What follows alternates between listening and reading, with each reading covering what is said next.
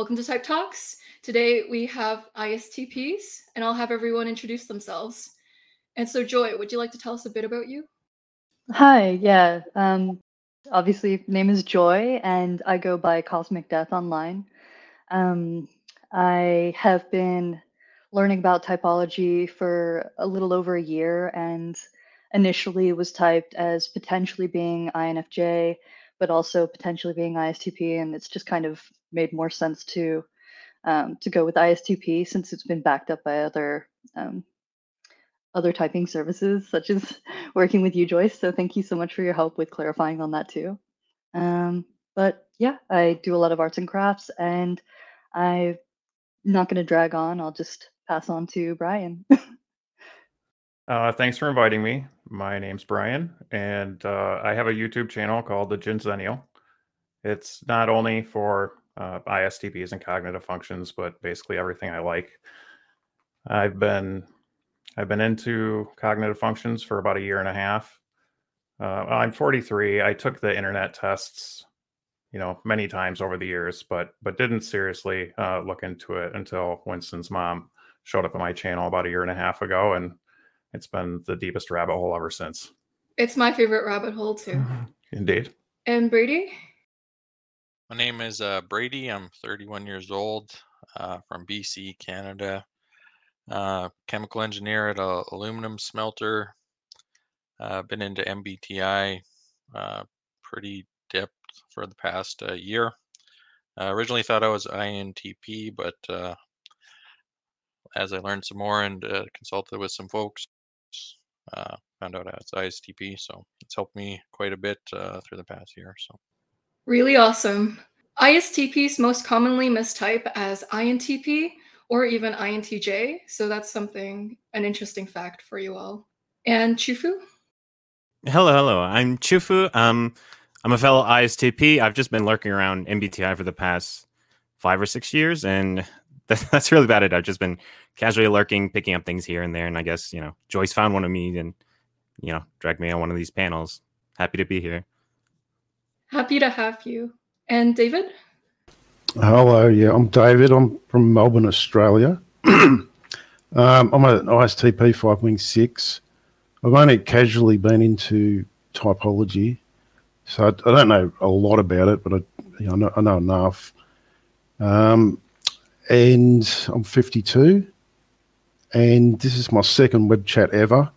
Uh, my first one with Miss Joyce, which went quite well. And I, I can't believe there's so many ISTPs.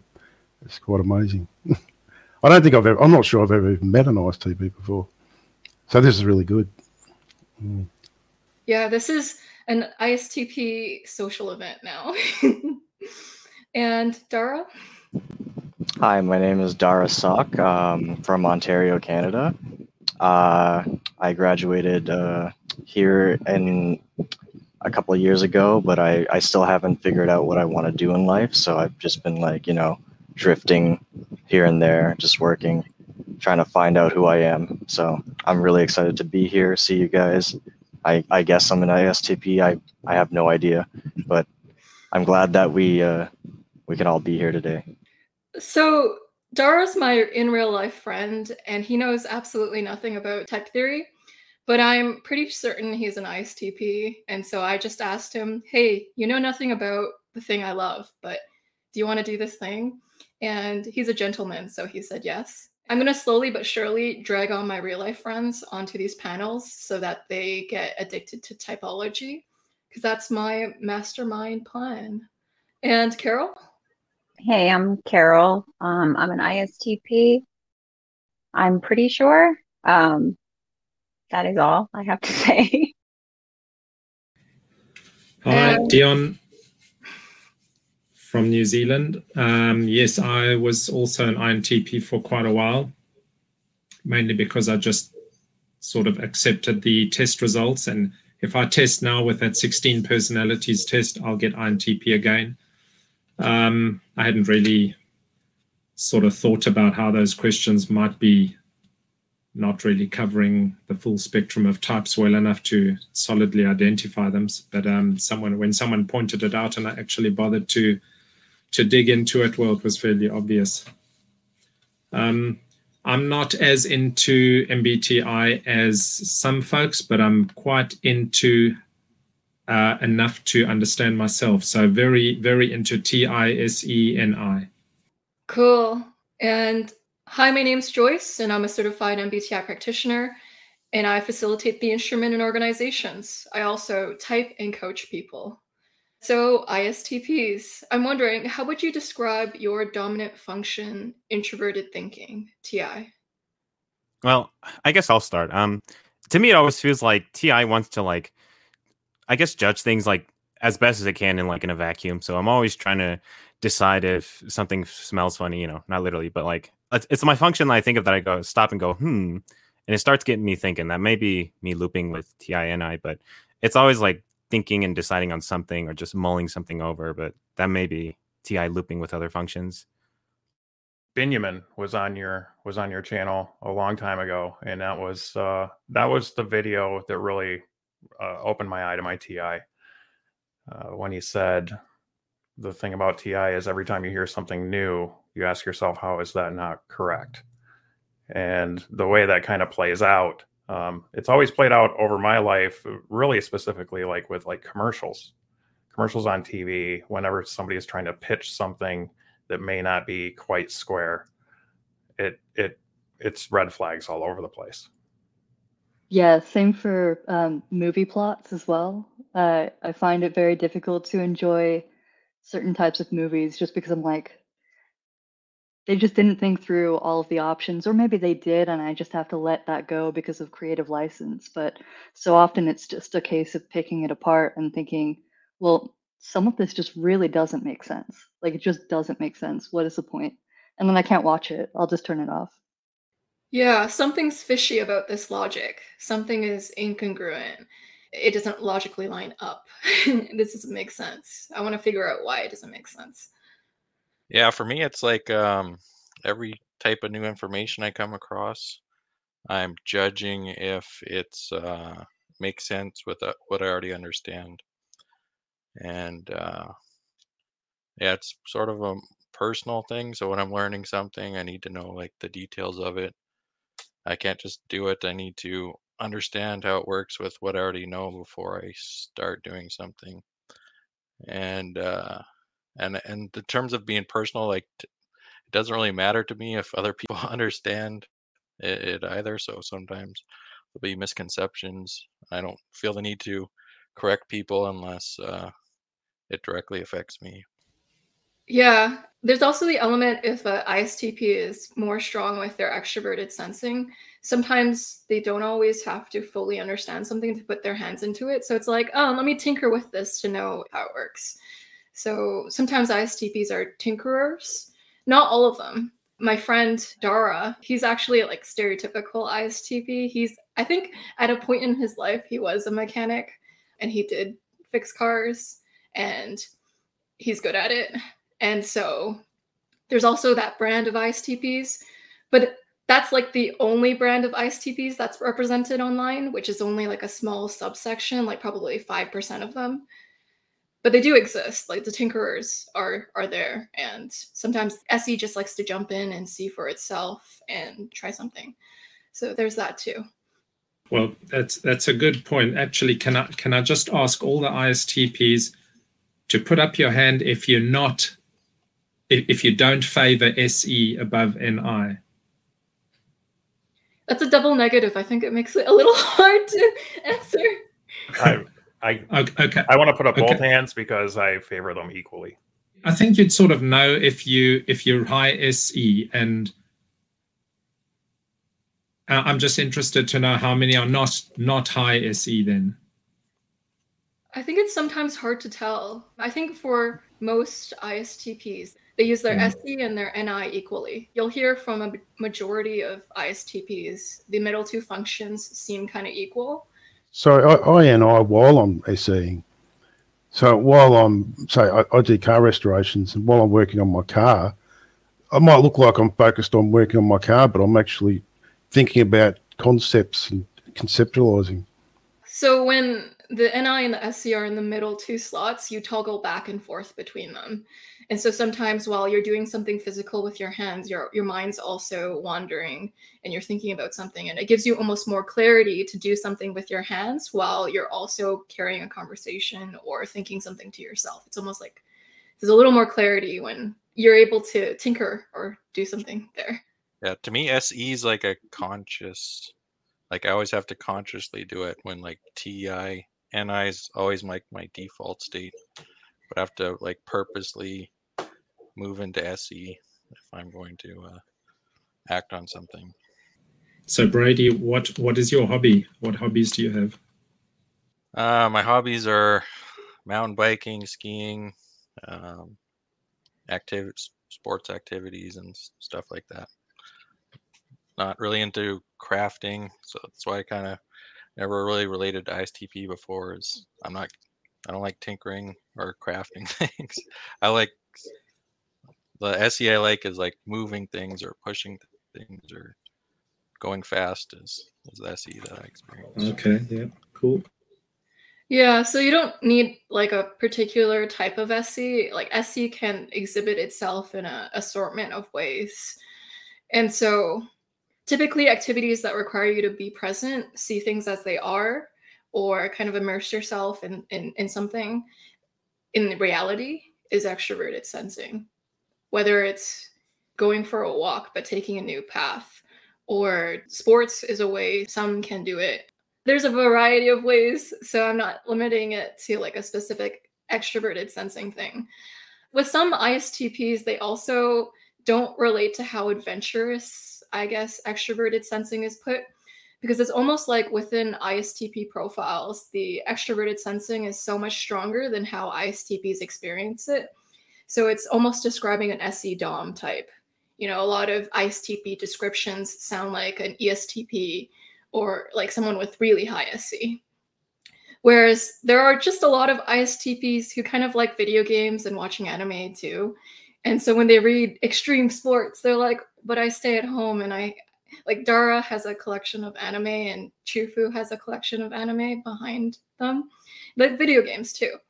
And so there are different ways extroverted sensing can manifest.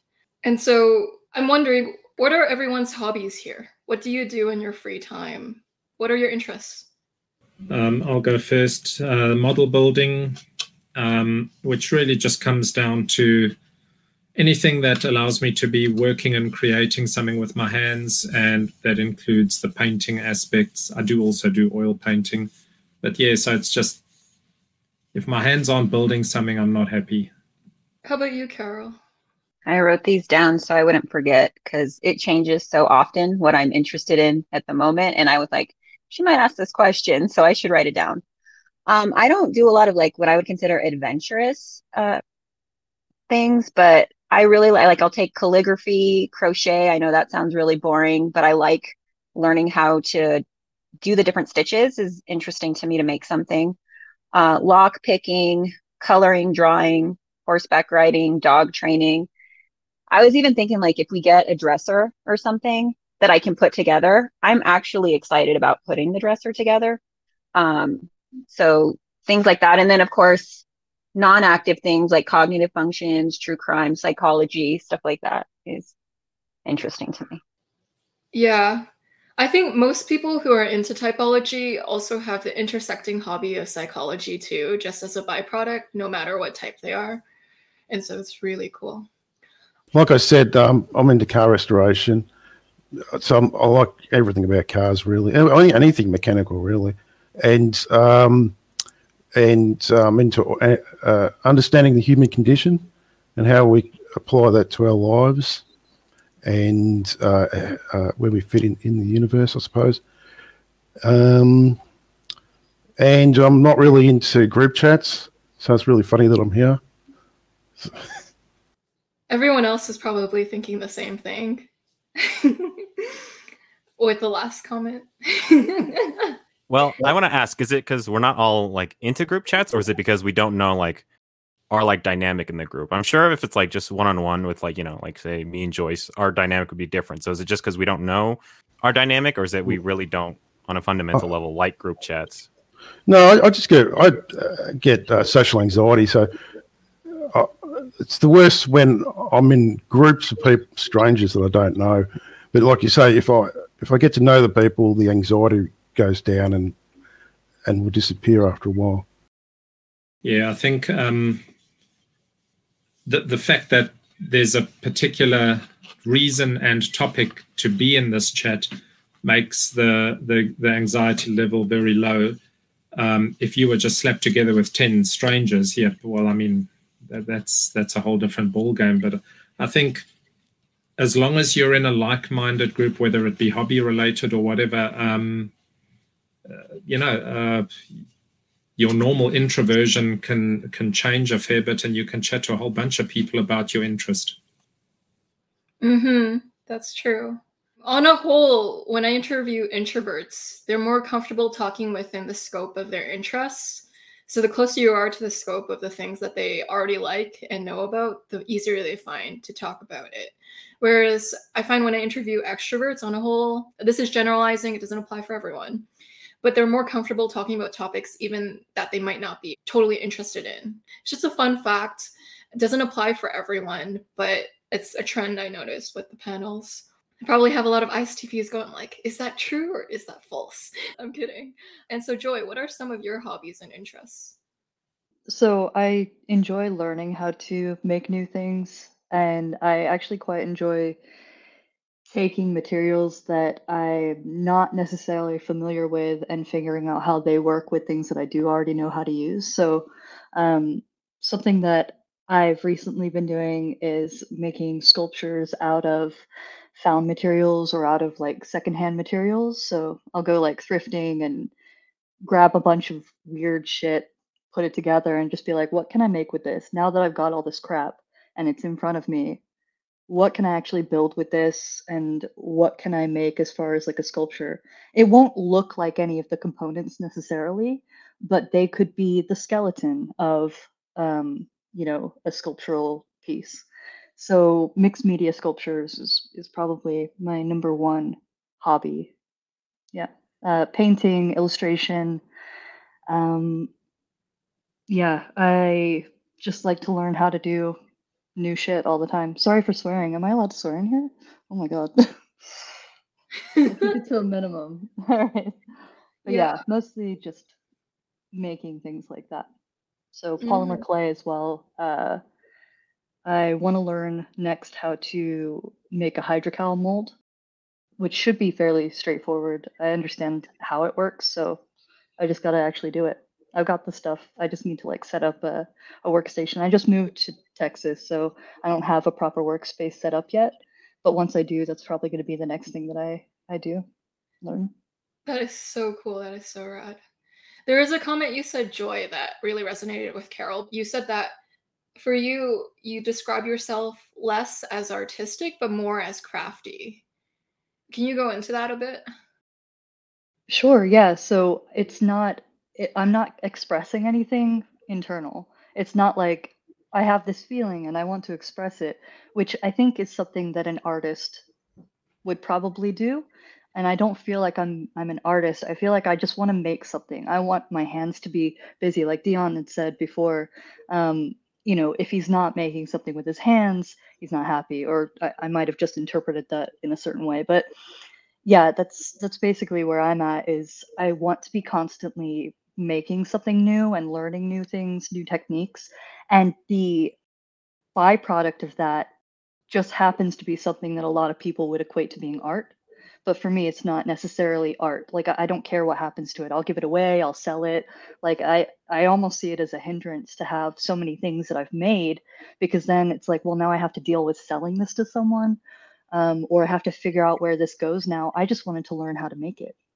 That's an interesting point there. I hadn't actually pondered that because I do art from time to time, um, but it's never to express anything. So I was just thinking, as you were saying that, well, what what is it that I'm doing then? And what I'm doing is I'm I'm playing with color um, and structure. So it's it's sort of like building something. I'm like, okay, so if you just lay these out, this field starts taking real great form. Those trees and so on. Yeah. So I, I suppose my my art would be SE art. Right. It's like you're you're honing a technique even as well. Absolutely. Yeah. Whenever someone uses the word new, you can infer they're talking about an extroverted perceiving function, whether it's SE or NE. These two functions, extroverted sensing and extroverted intuition, are looking for new in your perception and taking in info that's new. And so I just wanted to point that out. And so, Brian, what are your hobbies and interests? Well, I was, I was actually really excited to uh, partake in this part because everything Joy said was literally spot on. Um, I feel the exact same way with uh, with part of my content that I make. Um, I do uh, the band Tool, and I take their song and I put like art over top of it into a video. And I've noticed that not only with that, but most of my creative process forever. Uh, I was an AutoCAD technician for a long time. And then when I started this YouTubing thing, I picked up Adobe Premiere and just basically self taught. But full circle, all of that creativity comes from somewhere else, right? I, I don't consider myself an artist at all. I'm taking existing things and putting them together into something new and uh, I, I, think that was that was a really good a really good way to put it there. Also with SE, I think that's all SE. Really, honestly, you're right. And uh, sports, obviously, um, I was huge into sports. Had back surgery in 2000, so I kind of only jog now. But uh, yeah, anything athletic, anything exciting, uh, I'm down. Magnificent. And Chufu, um, so like like Joyce hinted, I'd like have the stereotypical, you know, nerdy hobbies, watching anime, playing video games. Um, I also do like singing. I've picked up like voice lessons and singing, and so I've been doing that for about three years now. So I guess that kind of beats the stereotypical ISTP artist thing. Gonna ask for a song now. I'm just joking. yeah, yeah, we all want to hear you sing. We all want to hear me sing. Oh boy. well, probably have to do it a cappella, right? Don't want to copyright strike on this video, Joyce mm, yeah. So there is something very interesting about your creative process to me that strikes me as more ISTP in how you sing. So any type can be into any hobby or anything. It depends on your approach to that hobby and how you do it and why you do it and your process through it that makes it ISTP-ish the way that you approach it.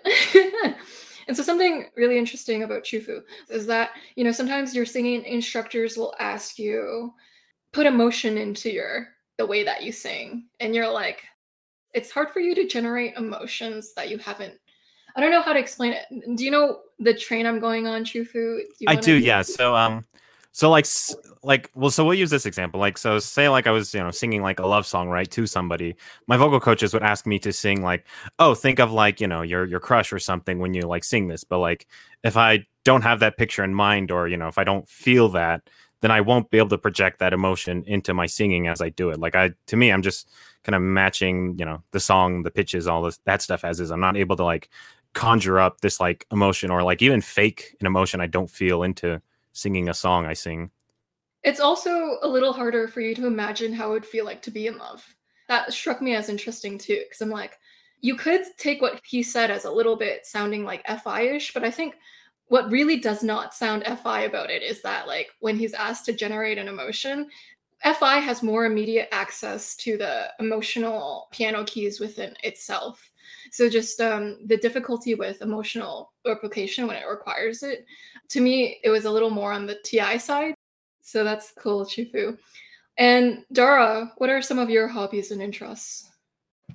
I usually like to spend time like alone. So like if I'm like watching movies, I usually like I would I would try to watch a movie by myself. Like uh I I do like watch anime, I do play video games, I do talk to people.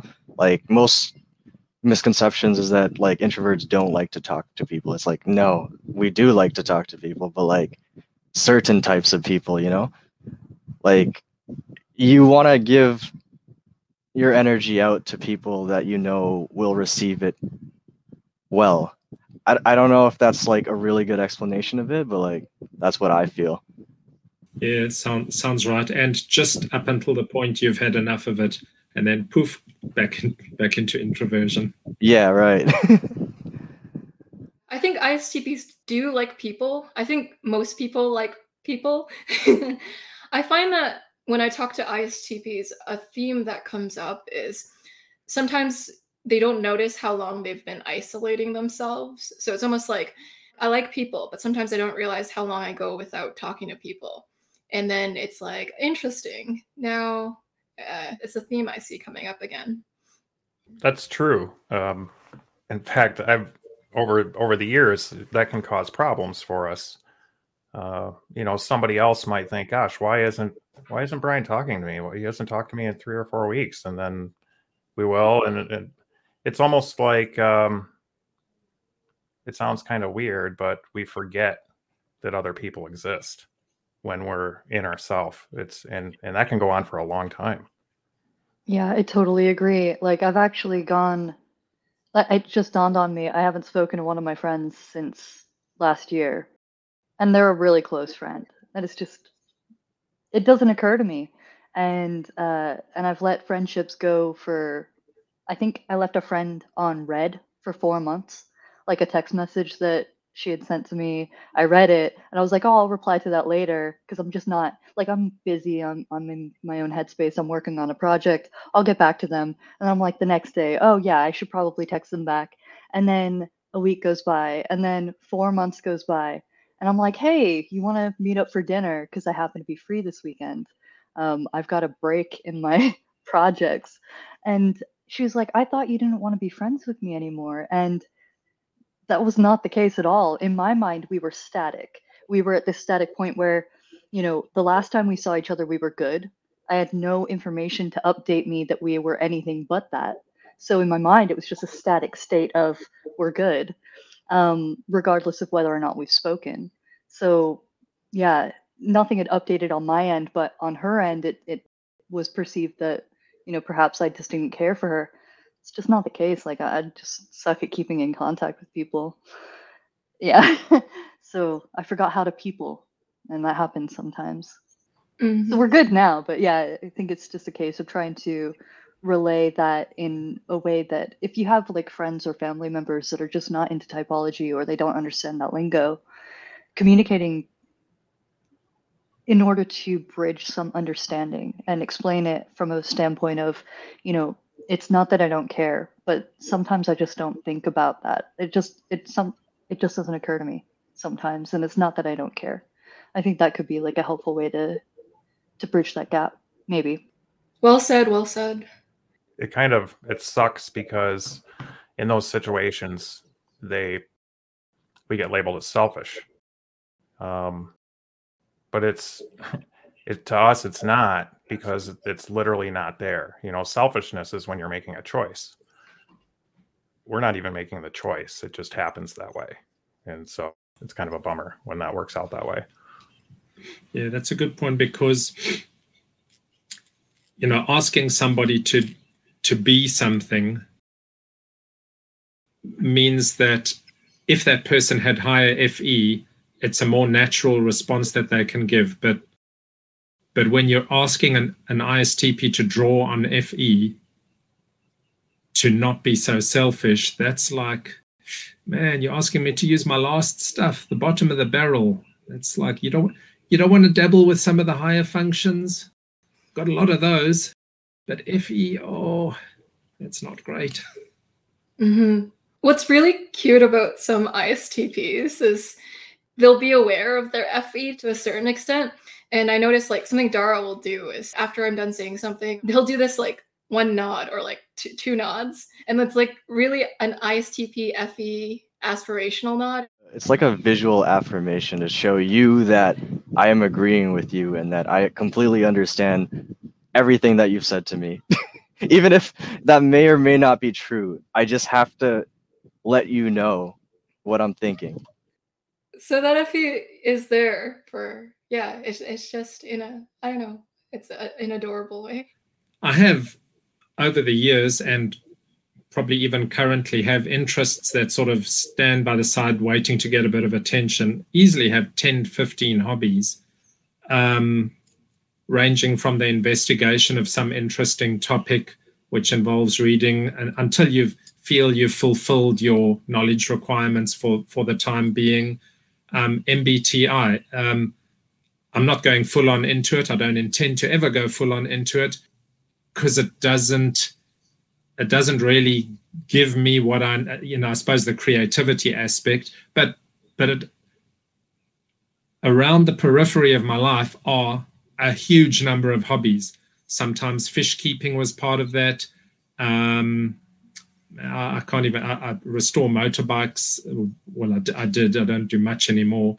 But yeah, I, think I'm, I'm sure ISTPs just always have these poking interests. They they're prodding you for attention. You might give them attention, um, depending on how how things are running in your life. Um, it's always something interesting, new. But but on the other hand, the same thing is many things will prod you, and you'll just say, "Look, I, I don't care about that. I'm I'm not getting into that.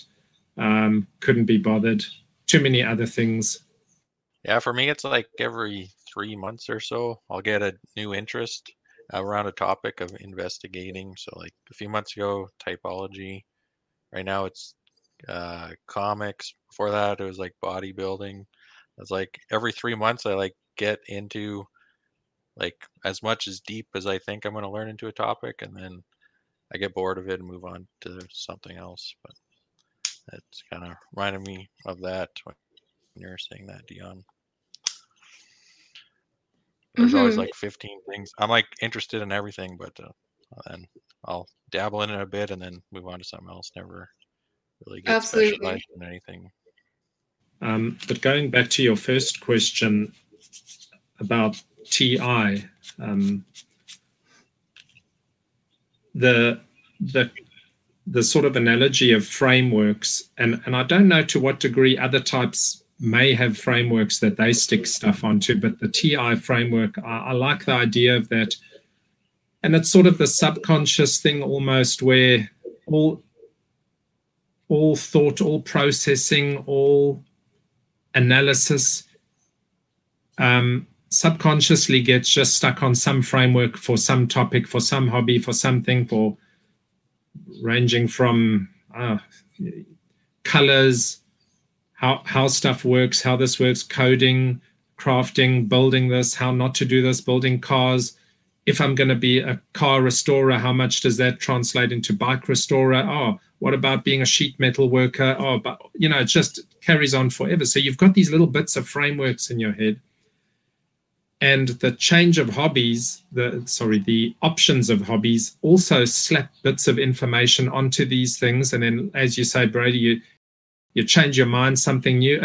That that existing stuff doesn't go away. So you've got all these frameworks all this information's coming in. And one day someone prompts you to get involved in something. Well you've got this established framework on it and suddenly you can take something up and be fairly good at it because you've already built up a good bit of information about that, not TE information, um, understanding information, uh, relating information. Absolutely. Yeah, good way of putting introverted thinking. And so we touched on extroverted sensing a bit already through the hobbies. And so I'm thinking maybe we can go to introverted intuition. I know David likes philosophy. Would you like to talk a bit about that? Um, yeah, I, I, I, think of introvert, introvert intuition. Um, what comes to mind is a, a um, like a crystal ball, and it's filled with smoke, and and then at some if you're looking into it, at some point a, an image will emerge, or might, or you know, or a, um, a concept or an idea will emerge, almost as if it came from like a, a revelation or a realization, and um, which suddenly sort of it makes a light bulb um, moment where something that I might have been thinking about for a long time suddenly becomes um, uh, has much more clarity, and and then I'll be like, oh my god, why didn't I think of that before? You know, why did it take so long? so that's kind of how I experience NI it kind of sees how things will turn out sometimes. The reason why I mentioned philosophy is that there's a misconception that ISTPs aren't into those type of things. And depending on the ISTPs, some of them actually do like philosophy. And it's not an ex- exclusively INTP or intuitive thing. Like there are some sensing types who enjoy philosophy too. So I just wanted to make that point. Yeah, in that context, um, I'm always philosophizing. You know, I, I went through a period where I was constantly philosophizing all the time in my mind and wanting to share that with other people all the time. And it became an obsession. And then at some point, I had to consciously stop doing it because I, I, I was, um, it was, yeah, it was too obsessive. I felt like I was uh, wanting. There was some. I had to try and understand why I was felt that I needed to do that all all the time, so I had to stop doing it so I could figure it out. And um, in that same context, my my I like people so that I can uh, get another perspective or feedback on what I think, so that I gain a better understanding of how the world works, how people work, and then understand myself better. Yeah. I uh, I love philosophy. Uh, in fact, that's where I have all my fun is the middle two functions. I'm not sure if I even have a lot of fun at all with TI or FE, but uh, SE and NI for sure. Um, NI specifically, like with with like, I think that's one reason why we get uh, often typed as INTP is uh, ISTPs who like to you know think about cosmology or astronomy or the meaning of life or you know philosophies in general the all those things. Those are really exciting to think about. And when paired with ti you know um, it really surprises me like when i find an istp who's like super into astrology something like that where you know once you ti out astrology it doesn't really work for me personally. Uh, but like mbti a lot of people think MBTI is like astrology for nerds or something or whatever it's called, but I just find so much more validity in the patterns, and and I think that's a lot of NI, and it's and it's really fun. It really is. Heck yes, typology is where it's at. Not biased at all. I could piggyback off uh, what David was saying about um, NI being obsessive. I really relate to that. I feel like can be almost be a bad place to get super obsessed with the TI NI loop. And uh, some sometimes I I'm not sure ever looked into this, but I feel like it's almost attached to your ego NI, like your path going down life, what you think you should be doing, where you think you should be at. And uh, yeah, if, lately I found like if I purposely go into SE, I'm a lot uh, happier person. But uh, yeah, when you're thinking about where you are and uh, the universe and your your life's path with NI. NI is kind of a tricky subject, uh, to concept to figure out, but uh, that's sort of the way I feel. Feel it's with me right now. Is it okay if I kind of jump in here as well about what David said about the the crystal ball or like the the fog? I kind of I visually saw it, I guess, the way I kind of understand intuition for myself at least, I've described it as like a like an interactive or or like a dynamic spatial field. Like I see and I almost um, as things that are a certain distance away. Like when I think about something that I want, it's first just a little idea about something. I'm like, oh, I like this idea. This is a cool thing that maybe I could try someday. And it's really far away it might be really like in my mind it's almost like it's just a far away dot that's like a floating mass and it doesn't really have any shape. But the more se details that i gather just not even trying just over time i'll let myself i guess subconsciously collect information about what i want to do. I can start making that idea start to come closer and be clearer and closer and clearer and suddenly it's like oh i know how to make this happen now so i do it. And it, it just feels like it's almost like a it is almost like it's in a, a spatial field. And I, I don't know how else to describe it. It's like far away and fuzzy and as it becomes more realistic and has more details around it it becomes clear and then i know how to do it. I don't know if anybody else has uh, experienced it like that or, or has a way that they would describe their intuition. Yeah i'll agree with joy there just what you said. Yeah, I think I think there's a certain amount of blindness with NI, and at some point, uh, uh, images that can emerge as sort of almost out of the darkness, you know, out of the um, out of the void, and you think, well, where'd that come from? But and then I also want to ask too. So how how does like a casual viewer, I guess, differentiate that to like NE? Because for me, that that was like my big trip up being typing between ISTP and INTP, and like when you say it like that, Joy, it sounds very like stereotypical, like NE extrovert intuition. So how do like how do people suss out the difference from like how what we're doing is ISTPs is NI and what you know NE looks like? I think because I describe that more as just intuition, like overall, I see intuition as being something that if I force it, it'll become a problem. Whereas I think that there are instances where with introverted intuition, there's just a direct path that is kind of like, I know what to do.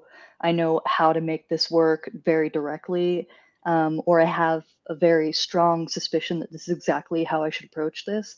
And I don't think that those are really moments that I would like hold off. Whereas with something like just letting something build, I don't force it. So I'm not pressuring myself to understand exactly how something's going to take shape.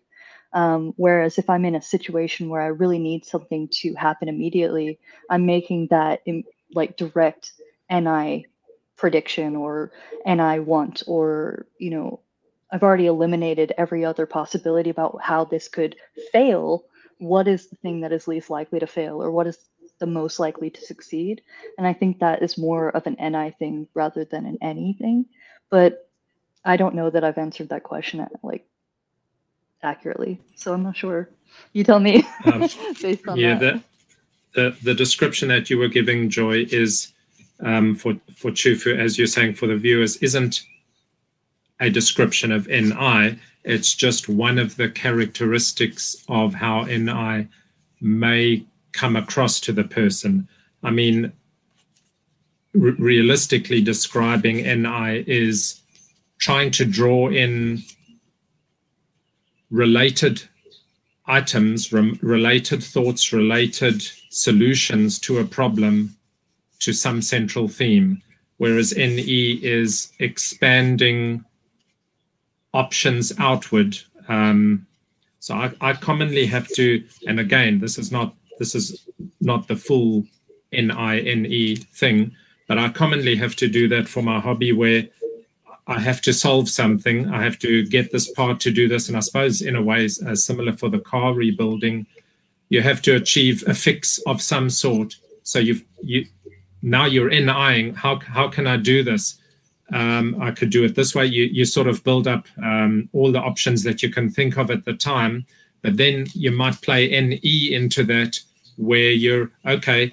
If I'm going to do this one, what? How could this? how could this be broken up into into um, i'm not describing that very well um, you know what you need to do but you now need to op- open up your scope to look for uh, worldly options that can help you achieve this. I, I, don't know if i described that well. It sounds a bit weird. One way joyce described to me before was uh, like what you're saying, Dion, about finding the solution. Like NE is more like brainstorming creative ways to find the solution, and NI's just cut through. That that's the right answer right there, and that's the way I feel. Like uh, when you're trying to pick something and everyone's coming up with new things. Uh, with I think with my NI, I was like, that's the best answer, but I'm not good at uh, at finding the multitude or array of of scenarios. I think NI is just your gut feeling on that. That's that's the best way to go. Well, I like to use uh, an analogy um, that I have with intuition. Um, it's like a fractal, and uh, NI would be zooming into the fractal. So you get zooming down into the fractal, and NE would be zooming out. So you end up with the same image, the same picture, but moving in different directions. It's a different movement. There's a NE is an outward movement, and NI would be an inward movement, if that makes sense.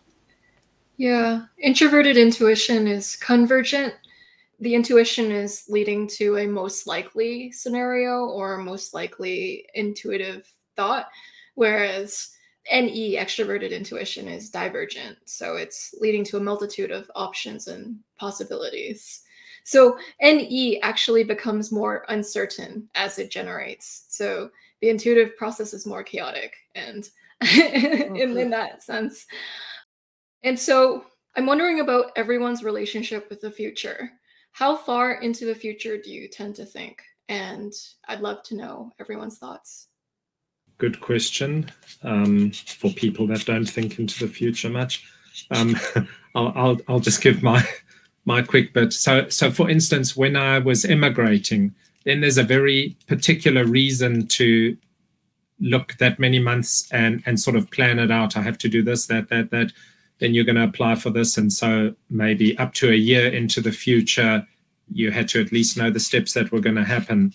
But as far as um, not such big scale things, um, more related to my, my hobby projects, um, I'll commonly find myself thinking, okay, I could probably do this in a week uh, by a month's time, and by the year's end, these things will be done, and then I'm wrong on all of it, mainly because I just don't want to stick to my own thoughts on that. It's like tomorrow, oh, here's another interesting model. I'm just going to set everything aside that I planned and work on this one because I like to work on it right now.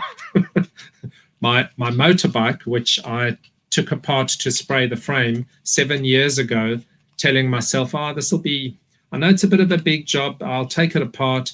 Um, probably a month or so, and it'll be all back together, no problem. Seven years later, um, yeah, mainly because I just couldn't be bothered to actually work on it. so the end answer is a week. I still get caught up like when somebody's like, "What do you want to do for lunch?" and I'm like, "Whoa, lunch? When when is that?" Obviously, I'm kidding, but yeah, probably a couple of months at most because certain things have to be planned in advance. But even then, um, as Dion said, it's just kind of a crapshoot whether or not it's accurate because I get distracted so easily by other things that just take priority just because they're interesting I'll end up being like, oh, I want to work on this, and then I'll be like, and oh it's, wait. and it's but and it's nice to get distracted. It's nice to, oh, that's an interesting one that I saw there. Let's have a look at that. Rather than fixatedly, you said you were going to do this. You, you promised yourself, do it. exactly. Yeah, so that's also a trait of lower down introverted intuition or higher up extroverted sensing.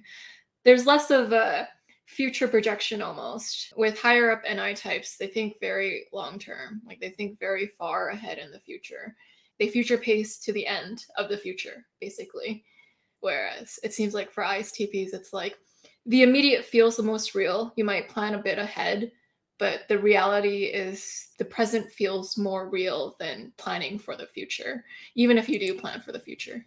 The reverse is slightly true as well, though, in that when ISTPs decide to do something spontaneously, you call up your friend and say, "Let's go for pizza. Let's do this," and that doesn't fit into their their semi long term plan. They've already planned out dinner today, tonight, tomorrow, and it's like, "Oh, I can't do that." So it's like your best your best bet for spontaneous things is people that don't plan out.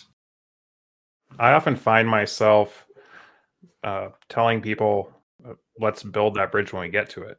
It's almost annoying to try and conceptualize all the possibilities of the future when they're all equally possible, or even what's even more annoying is trying to conceptualize something that isn't likely. Um, so I'm, I'm constantly saying, you know, let's just let's build that bridge when we get to it. There's there's no reason to build it right now. Uh, so it's almost like the future is annoying. Oh my gosh, totally. I went on holiday for the first time in so long uh, with an ex. I think we went to Japan. Well, I think we went to Japan. We went to Japan, but I can't remember all of the places we went because names of things elude me. Um, but on the planning of that trip, he asked what I want to do there, and I said, "Well, I want to get there, and then I want to do all the things." because like I don't know what I'm going to want to do when I get there. I just want to go and explore and we'll stumble across stuff. We'll find out what is available. Once we're there, we'll just we'll have fun, right? Like obviously plan accommodations where we're going to sleep and things like that, but as far as what I want to do when I'm there, I have no idea. Whatever takes our fancy when we get there. And obviously that was not a a good answer for an ENTJ to hear. So he was just like, well, that's fine for me because I'm just going to plan all the things that I've been wanting to do. I was like, cool, that's good for me too because I can just go along with whatever you like. And I'll still get all of the experiences that you want to show off. So that was great, but also a little frustrating because there was very little room for just meandering and, and finding something and stumbling across something new.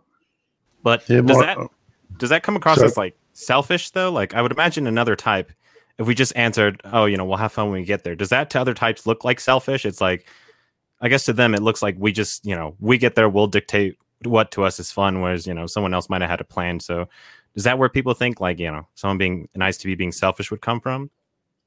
Um, Uh, I don't mind saying something about that. I think that's kind of, uh, you know, that's almost like FE, where thinking about the future and, and building those bridges, you know, it might be a little bit annoying, but those are the sacrifices that we have to make to grow and mature. Uh, my wife, it's funny Joy said that, my wife's an ENTJ and uh, always wanting everything planned out and good to go. And I'm not sitting here thinking, I don't want to do that. That just sounds dumb. No, it's it's actually smart planning, and I think that's kind of how we fe a little bit is putting aside some of these things that we prefer uh, in in lieu of everybody else. Yeah, my, my girlfriend will ask me, she'll say, uh, What do you want to do tomorrow? And I'll be like, I don't know, it's not tomorrow yet. And uh, I'll, I'll, I'll know tomorrow. And so, um, but yeah, I mean, I do have to plan for the future. Like if I'm doing a project, I have to plan, you know, all the parts that I need and in the sequence that I need to do them. So, yeah.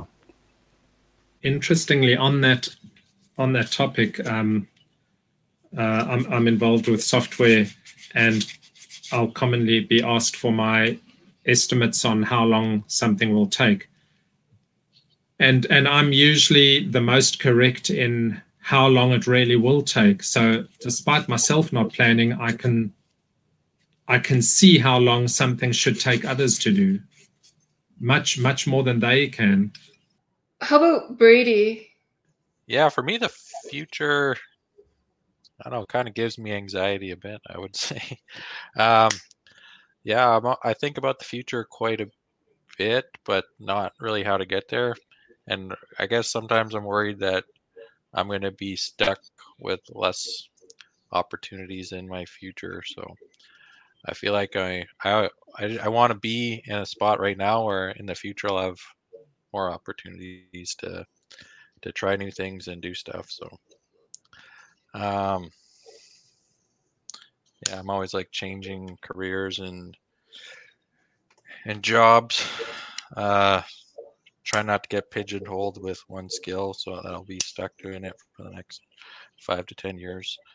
Um so yeah, I don't really know how to explain it, but uh, in terms of like day to day, yeah, no planning at all. I'll just go with whatever anyone wants to do. Uh, I like people who like to dictate the activities, and I'll join along and take along. But uh, don't really plan plan out my weeks or days at all. Awesome. Sounds very chill. Sounds like ISTPs are the epitome of chill. How about Carol? I think most people kind of summed it up accurately. I don't know if because I have kids, um, things have like my timeline has extended a bit depending on what I need to do for my kids. So I'll look maybe two, three months ahead of time. So I'm not scrambling at the last second because I've done that before and it was not great. Um, but before having kids, you know, I did whatever I wanted. I, as long as I had enough money to live comfortably. I played video games when I felt like it. I slept until I felt like it. Like it just day to day, you know, there were a couple things, you know, that I have to get done, but I have the whole, this is the time frame I have to do it. And I'm going to do it whenever I feel like it and push my S, my SE will help get me there. But I'm not thinking from this time to this time, this is what I'll be doing. Um, that feels so restrictive to me. Um, but again, like with kids, when I was pregnant, I went down all the rabbit holes of what I needed to do to prepare for that. Um, and that was 40 weeks on. So it really depends is but like my husband last night said hey we're going to go get food tomorrow for dinner. What do you where do you want to go like i have no idea what i want to eat tomorrow. That's nothing. Just pick a place and i'll find something. It's not that important to me. You know whatever you whatever you want i'll find something. Yeah that's interesting. And Chufu? So at best like maybe I think like maybe six months in the future. so like if there's like because so like say like right now I have a dentist appointment that's like four months away and I put that in the calendar.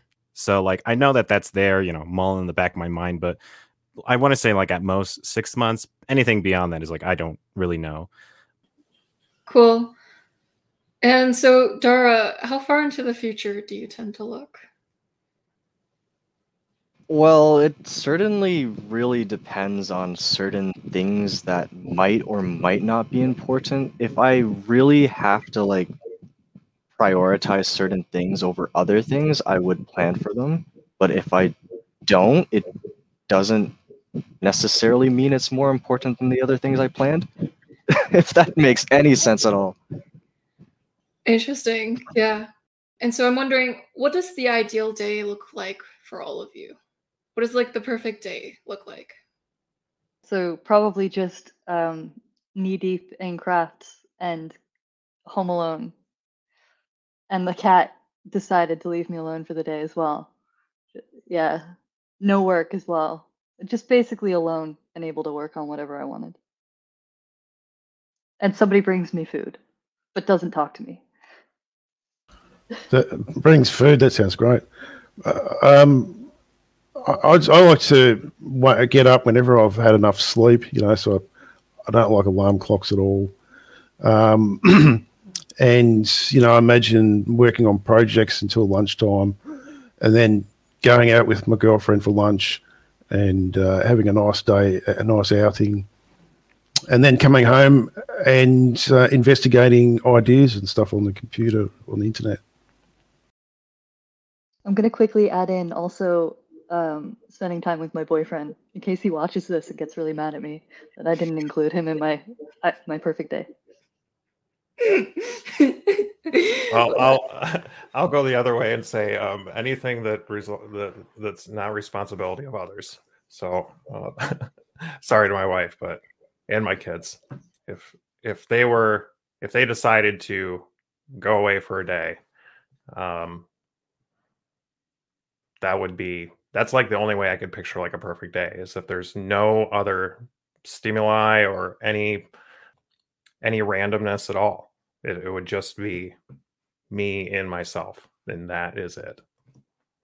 Yeah, I got a weird one, but I'd probably sleep in as long as I could for sure, and then just w- wake up, start exploring, walk, walk somewhere, walk up a mountain, have a new experience, go exploring, find a new thing. That'd be pretty cool day. Chufu? Um, so I guess for me, like my ideal day, I wonder why all ISTP so far said sleep. Makes me wonder if we're a tired bunch. But yeah, I would probably sleep till, you know, my body said I was rested. I'd probably get up and then either work on like either continue working on a project that, you know, I had to put on hold because I needed sleep from the previous day, or, you know, start up a new project.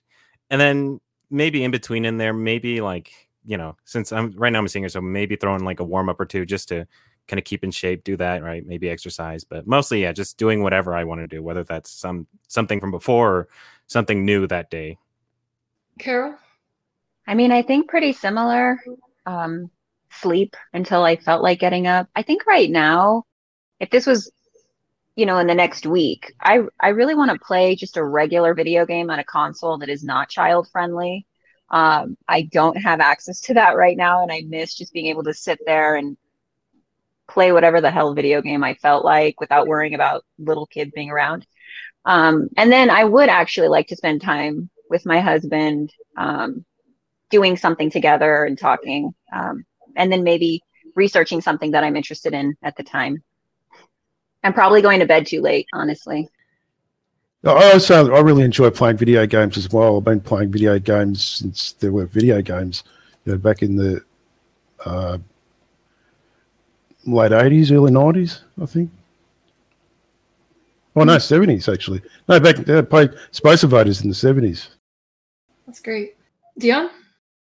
One thing I found, and I have had a lot of them, which is quite cool. The one thing I found is that the perfect day only happens after a week or two weeks of moving towards this perfect day. So has to be holidays. There has to be no work. You gradually have to get rid of all the chores around wherever you're living. There's nobody else there. It has to be from morning till night. You're allowed to get the things done that you want to do, get them out the way so that you're gradually getting to this perfect day, which is very similar to what Joy was saying. So you, you're going to end up with hobby stuff or, or project stuff or making progress on the things that you want to do. But I would add that I won't do it um, from morning till night, just the same thing. So probably by the evening, I'm going to head off to friends and go and have a chat and a bit of a visit. Um, but but yeah, just it has to be like, firstly, you you have no demands on yourself and no scheduled anything, and then you can get up in the morning and just do um, hobby hobby or project related stuff. And i don't mind doing a bit of gardening in between that you know take a break. You're not going to just do the same thing for the whole day but but you have the mental freedom to just be focusing in on that. Sounds like the life. How about you dara? Uh perfect day for me? Yeah. Uh usually that doesn't start until like 1 p.m because i'm not a morning person. Like at all. I I don't typically like work waking up in the morning.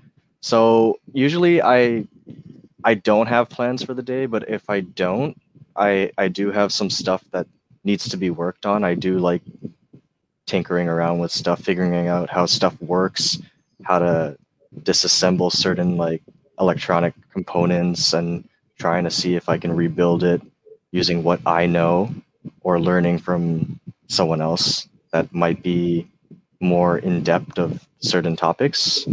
Uh, but yeah, aside from that, video games completely take my mind off of whatever I was or whatever I had planned for that day until it becomes more important or relevant during the day. Like plans aren't really my thing at all. Unless it's like a work day, then there's just that's just time restraint. I have a question. I want to know is everybody here not a morning person or are there some morning people here? So if you're not a morning, I guess I should phrase this as a question. If you are not a morning person, I guess we could raise our hands. Dion, you are a morning person. Okay. I'm also a morning person. I feel like the earlier you get up, the more time you have to do all the things that you want to do.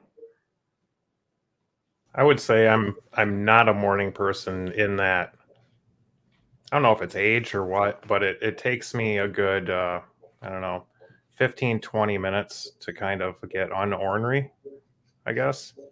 I don't I really really need my alone time for that first 15 or 20 minutes, I suppose. But, you know, as far as waking up, that's it's not really a bother. It's just the first few minutes after. No, I'm only a morning person theoretically in practice, no, not so much. I honestly find my brain does better later in the in the evening. I can I have more energy when it's darker and I can just really research things and put things together. I don't know. That's probably just me. I don't know. I was just curious to see if there was like an ISTP thing with that. I think there's a subtype of ISTPs who are like that. And where I think it comes from is there's this okay so uh, there are many flavors of istp one of the one of the subtypes i notice is the chill istp and with the chill subtype they kind of like to wake up late because they're a very go with the flow type of person. So they're like, yeah, you know what? I'm waking up at this time. I feel well rested. And sometimes they have that more consumey side that Carol mentioned. The ones that are more relaxed almost are more of that late, late starter type. It seems like there's this trend of ISTPs and them kind of liking to keep things open ended. There's this slowness to commit to a certain plan of action until you get there type of thing with most ISTPs. Of course, this doesn't apply if they have obligations for work or obligations for schooling or their career plans that might differ. But if you were to see them on their like downtime, their free time, they're more chill and they're kind of like take things as they come types and the less obligations, the more ideal the day. um, I'll definitely like... agree. Yeah, I agree with that for sure. Don't like appointments. mm-hmm. Obviously, yes. Uh, keeping things open is a is a a big aspect of it. But on the other hand, I'll I'll say I often see somebody or myself and I just want to say, okay, well, you've you've looked at all the possibilities. That's obviously the one that you need to choose. Do it. Just get it done. Um, there, there's no more pondering needed here. You've done the pondering. Finish it.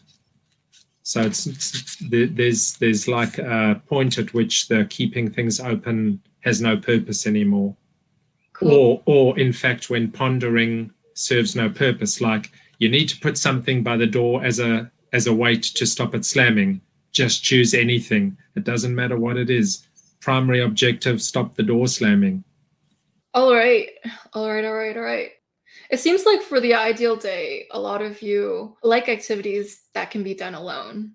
Typically, when I ask that question, introverts tend to answer with solo activities or activities that you could do alone. Oh, and plus their partner, of course, because partner. That's an interesting trend. And so my next question for everyone is how does your repressed function extroverted feeling FE show up? I'll go. Um, I, I, like chatting to people, um, especially on a related topic, not just random. Well, I mean, a bit of random nonsense, bit of talking nonsense is cool, but um, happy happy to interact with people. But I would, I'd, I suppose I'd have to say it's always on my terms. So uh, as soon as I need that pull out and on my own time again, I have to do it. Can't. So it's like even even with visiting friends, you go and visit friends, but then oh, reach you, you've reached the full the the fullness of being. Get out. What I'd say is how how does my FE not display itself very well? Um, helping people. Uh, I'll, I'll help my closest friends if they ask, but I'm, I'm not just going to be going out helping them um, with stuff because I'm busy with my stuff. So yeah, that's that's where the selfishness comes out. Anyone else? Yeah, I could definitely uh, speak to this. So um, I'm happy to help other people, particularly if they're friends. Um, but it's only if I don't already have something on my plate that I'm more interested in. Also, I would say probably, uh I think sometimes my TI is so it, it just completely blinds me to what other people might expect me to to think if I have FE. Like having FE doesn't mean that I would say that it's acceptable to choose um, what you value over what is logical. And I think sometimes it becomes such a stark a stark and blunt obviousness when I when I portray it that way. I'm like, well, you can't choose to do that because then you're actually sacrificing what actually makes sense in favor of something that makes you happy and or will make everybody happy. And it's kind of I think sometimes that balancing act, and I can't be very specific here. I'm trying not to introduce uh, concepts that actually involve people in my life into a, a stream or into a video but there are definitely situations where I'm like, sacrifice what you value or sacrifice the happiness of others in favor of what is logical, and it it doesn't go down well. It, it's actually received very poorly. Um, so that's not fun. and then I, I find myself doubling back, and the actually presents more as guilt and then apologies to try to bridge gaps there where I'm like, I'm so sorry I said something that actually upset you. Or I think I might have upset you, or or something like that. I feel like I I do a lot of apologizing after the fact when I realize that there's an aftermath to clean up.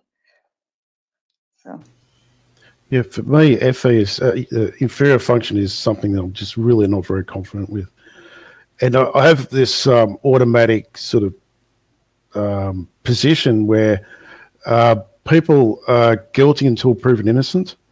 So um, I don't trust someone until I, I get to know them, and and then I feel much more comfortable with them, and then I'll share a lot more with them. I'll talk to them a lot more. But until that happens, I just feel this um, terrible um, uh, insecurity. You know, so like, like my focus keeps getting put back onto how how I'm feeling, and uh, so when I get to know someone better, that that sort of goes away, and then I can just focus on them and finding out what they think. And so I'm really interested in people, but that initial meeting new people is is, is uh, these these feelings take my focus and make it very difficult to get past that stage. Chufu? Um, so I'd say like, yeah, I'm. I feel like probably yeah, like FE's probably the thing, the one thing I'm not that good at. It's like just having to deal with people. It's like thoughts and ideas in my head, or you know, stuff that I'm messing around with the real world. Sure, but it's like once you know people come up, I'm like, too many variables and too many things. So I feel like it's supposed to be the thing I'm supposed to be good at. You know, how to talk to someone, you know, all that social stuff. But I just know that I'm not. Brady?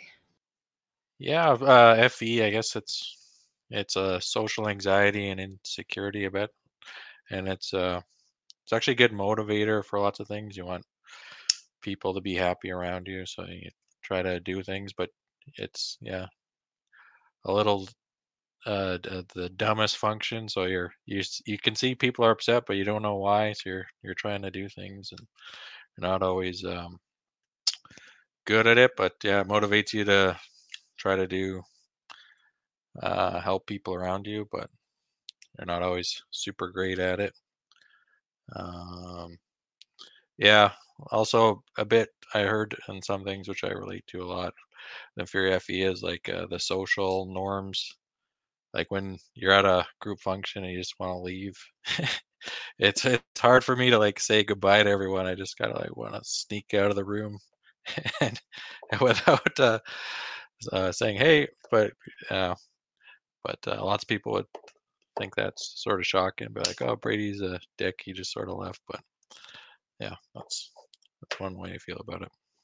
And Brian? I would say FE is the function that I far and away focus on the most, that I actually have a, a conscious um, aim towards. I'm always, I guess that's because, you know, aspirational kind of fits uh, when I think about it that way. I don't necessarily, you know, want to engage in be nicey nicey. Um, but it's almost as if there's a little bit of uh, you have to do the work to get the reward, right? Um, once you do, FE more, and and it feels kind of inauthentic at first. You you kind of feel like you're faking it a little bit, but once you begin to get that feedback and realize, oh, uh, you know, I really can do this, then the effort is becomes worth it you know so it's kind of one of those things where if you put in the effort you're actually really going to get positive results out of it Mm-hmm. Anyone else want to answer? Um, I kind of ask, like, the awkward silence is that because we lack FE or because we know that someone should be talking, but we want someone else to talk, and so we all stay quiet waiting for that person to talk? Is that, yeah? I think it's partially because of the polar extroverted intuition. So I find ISTPs and ISFPs to be the quietest groups I ever do. And it's because, you know, when you don't have a possibility generating function that's like 10 the 10,000 conversational topics, you're kind of like waiting for sometimes to talk. I don't know. Yeah, we're we're responsive, I think. So I think there's like a an aspect of waiting for a prompt in order to respond. And also, probably it's a byproduct of us all wanting to remain on mute to be thoughtful as well until there's a an opportunity to speak. And then it's like that little delay of like, is somebody else going to do it? Should I do it? I don't know. I think most of what everyone's thinking is like the same. That's why we're all on mute because we're thinking about like respecting each other and all that stuff and trying to like read the situation, read the room, you know. Can I just say? Can I just say that um, if I'm in a group of people that I know really well, uh, you know, they're good friends or family, um, I could I, I become very animated and I can almost appear as though I'm extroverted. Yeah. I think So some of it is like we're we're like processing it in our own head, and we I think we don't realize how much we're in our own head. Like I'm a lot more quiet than than I think I am. Like even though like the conversation, like especially in a group setting, the conversation's going on, um, and I'm just sort of like taking everything in. I'm not putting in my two cents, and I don't realize that I'm not saying anything. I feel like I'm part of the conversation, even though I'm just like the fly on the wall, and then I'll say something like three quarters in and be like, "Oh, Brady's standing there," you know. I don't know.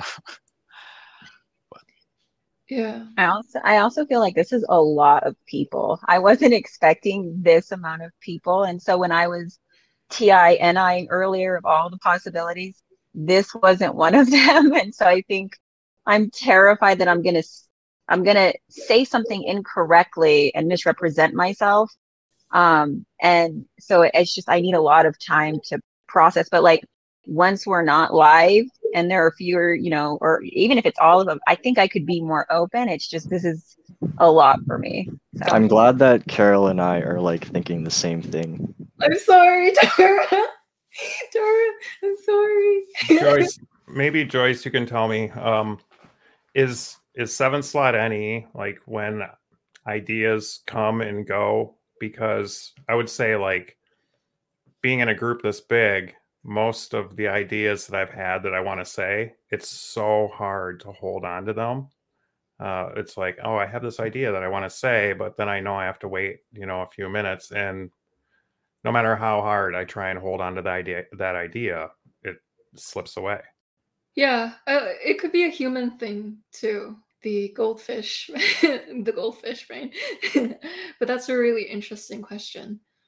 To piggyback off of something David was saying, you said that you don't speak unless what you're saying is an accurate representation of what you're trying to say. Um, yeah, uh, s- often people think that um, you, you know my mind goes blank, but it's not really going blank. I'm just I want to find the right words or sequence of words that explains exactly what I'm thinking, so that the person doesn't get any uh, misunderstanding. That, that's that's usually what it's about.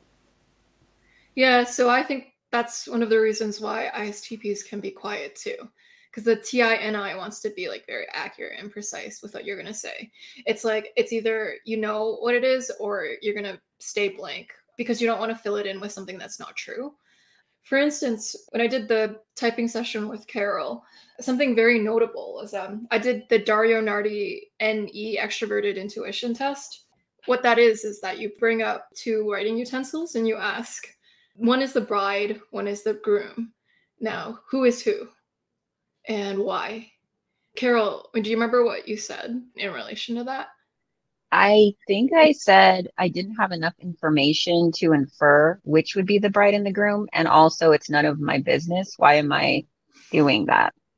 Yeah, so I oftentimes find when ISTPs actually do not have an answer, they'll go like, I don't have enough information, or they won't fill it in with random ideas. Whereas extroverted intuition, if you're an INTP, you'd be guessing even if you it was BS. Just because it's like ideas. What if this? What if that? What if that? So that's one of the ways you can tell apart NI and NE. And so, uh, any last thoughts before we close the panel, everyone? I wanted to ask are, are all the other ISTPs the same in that you can meet someone and three seconds later you have no idea what name they just told you? Yeah. Yeah. Absolutely. And it's almost like I'll never forget their face necessarily. I might see them years later and be like, I remember I saw you at such and such a place, but no idea what your name is. I'll reel off like 10 names because I'm like, those are general names for a human being. So, Bob, Susie, what's your name? I don't know, but the face will stay. Yeah. So now, if if if I met anyone and they told me an aeroplane name, and and asked me an hour later what aeroplane they'd mentioned, no problem. I'd know exactly because I've got great frameworks for for this type of thing. But my people framework, face, not face, faces are okay, um, but like actually remembering the name, it has to fix onto some more relevant framework than an FE one if it's going to be remembered. And in general, that doesn't work. I'm awful with names.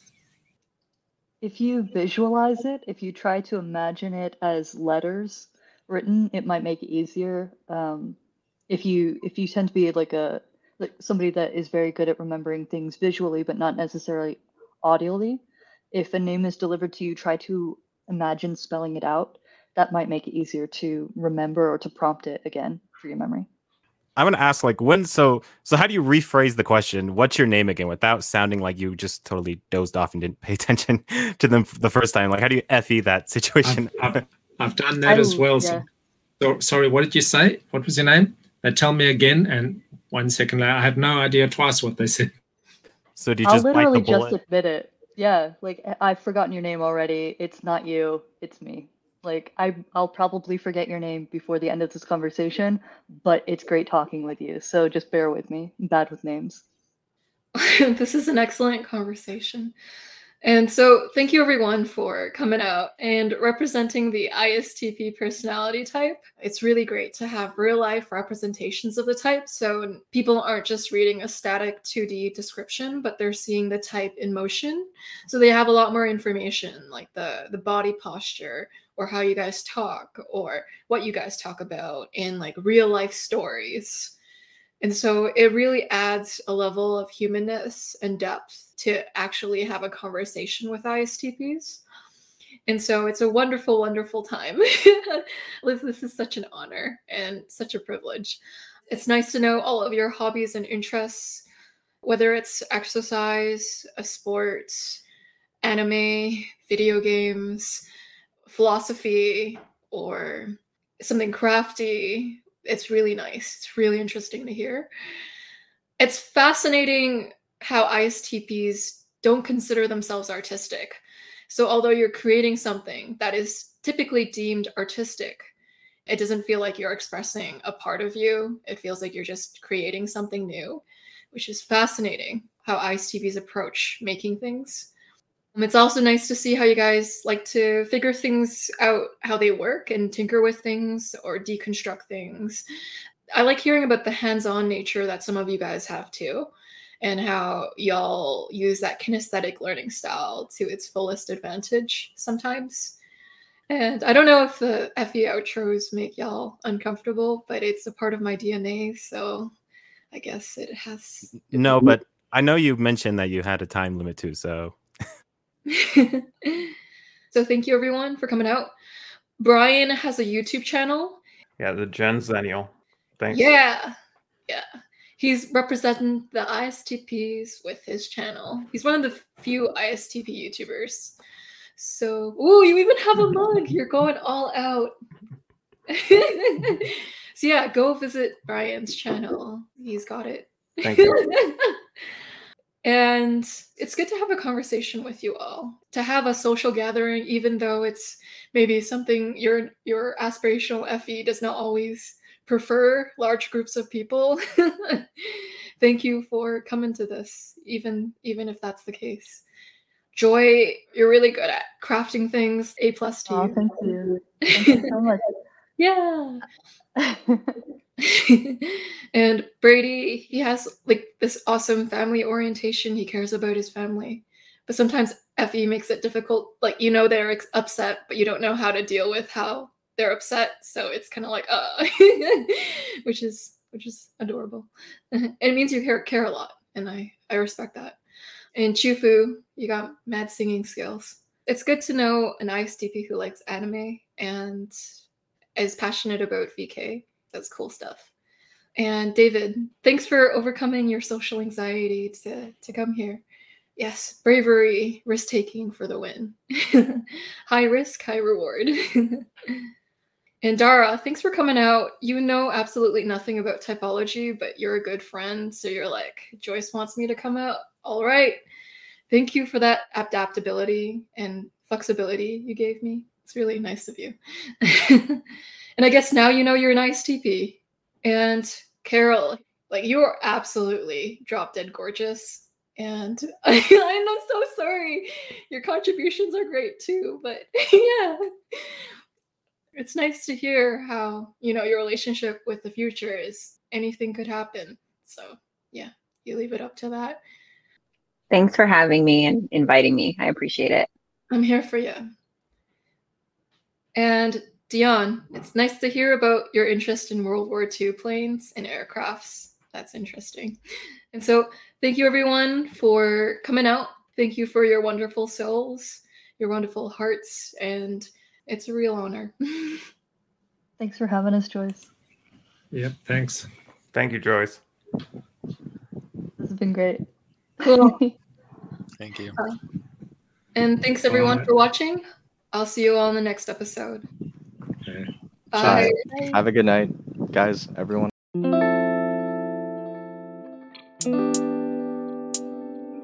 Bye.